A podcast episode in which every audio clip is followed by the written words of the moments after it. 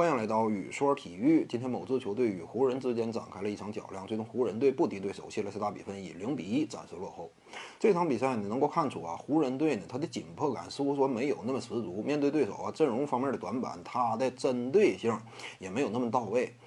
这组系列赛开始之前啊，我就谈过，湖人队面对某支球队呢，他的内线是拥有优势的，锋线位置整体的高度啊、敏捷性、力量、对抗啊，其实呢也都占便宜。在这种情况之下，你如何将这种优势转化为比赛场上的胜势呢？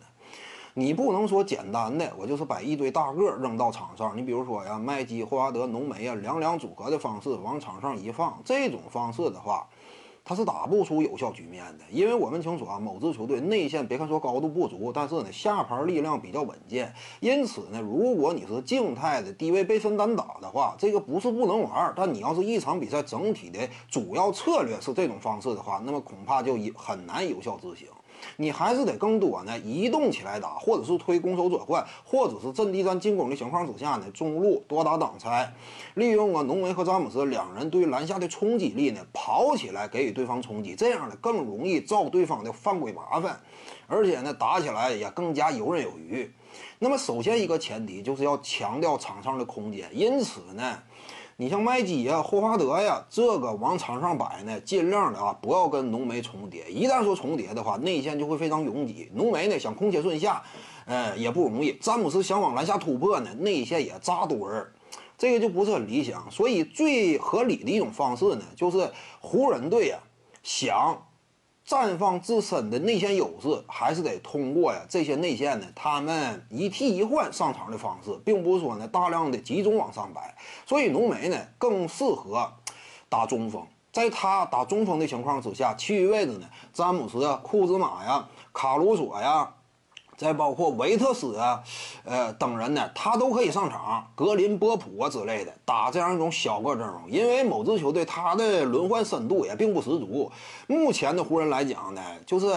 我就说说让浓眉打首发中锋，我整体轮换起来，如果是八人左右的话，我也能够维持住场上大部分情况之内都有空间能力。有空间能力呢，你的中路位置、你的锋线高度、詹姆斯的突破威胁、浓眉的内线杀伤才能够充分建立起来。而不是说像现在这样，你比如说呀，今天还给了隆多大量的登场时间，这个效果也是比较被动。因为隆多这种球员呢，他已经名声在外了，而且本身投篮这块就极不稳定。今天这场比赛，哎，还投的算是比较准，但是对方呢，通常面对隆多情况之下，你只要说不持球，我基本上放你两步开外，你这个也是严重影响空间的。这就是什么？一支球队啊，呃，准备一组系列赛，它的背景思路、大体的方针策略，这东西呢更加关键。因此，我感觉接下来的比赛当中啊，像这些位隆多呀、霍华德呀、麦基呀，适当减少出场时间。某支球这个湖人队啊，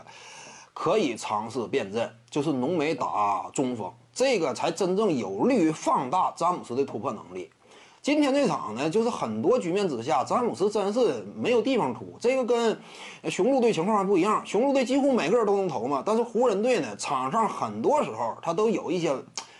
不具备太十足投射威胁的球员存在，那这个就影响整个比赛呃计划的展开了。所以我感觉接下来呢，还是得打这个浓眉啊。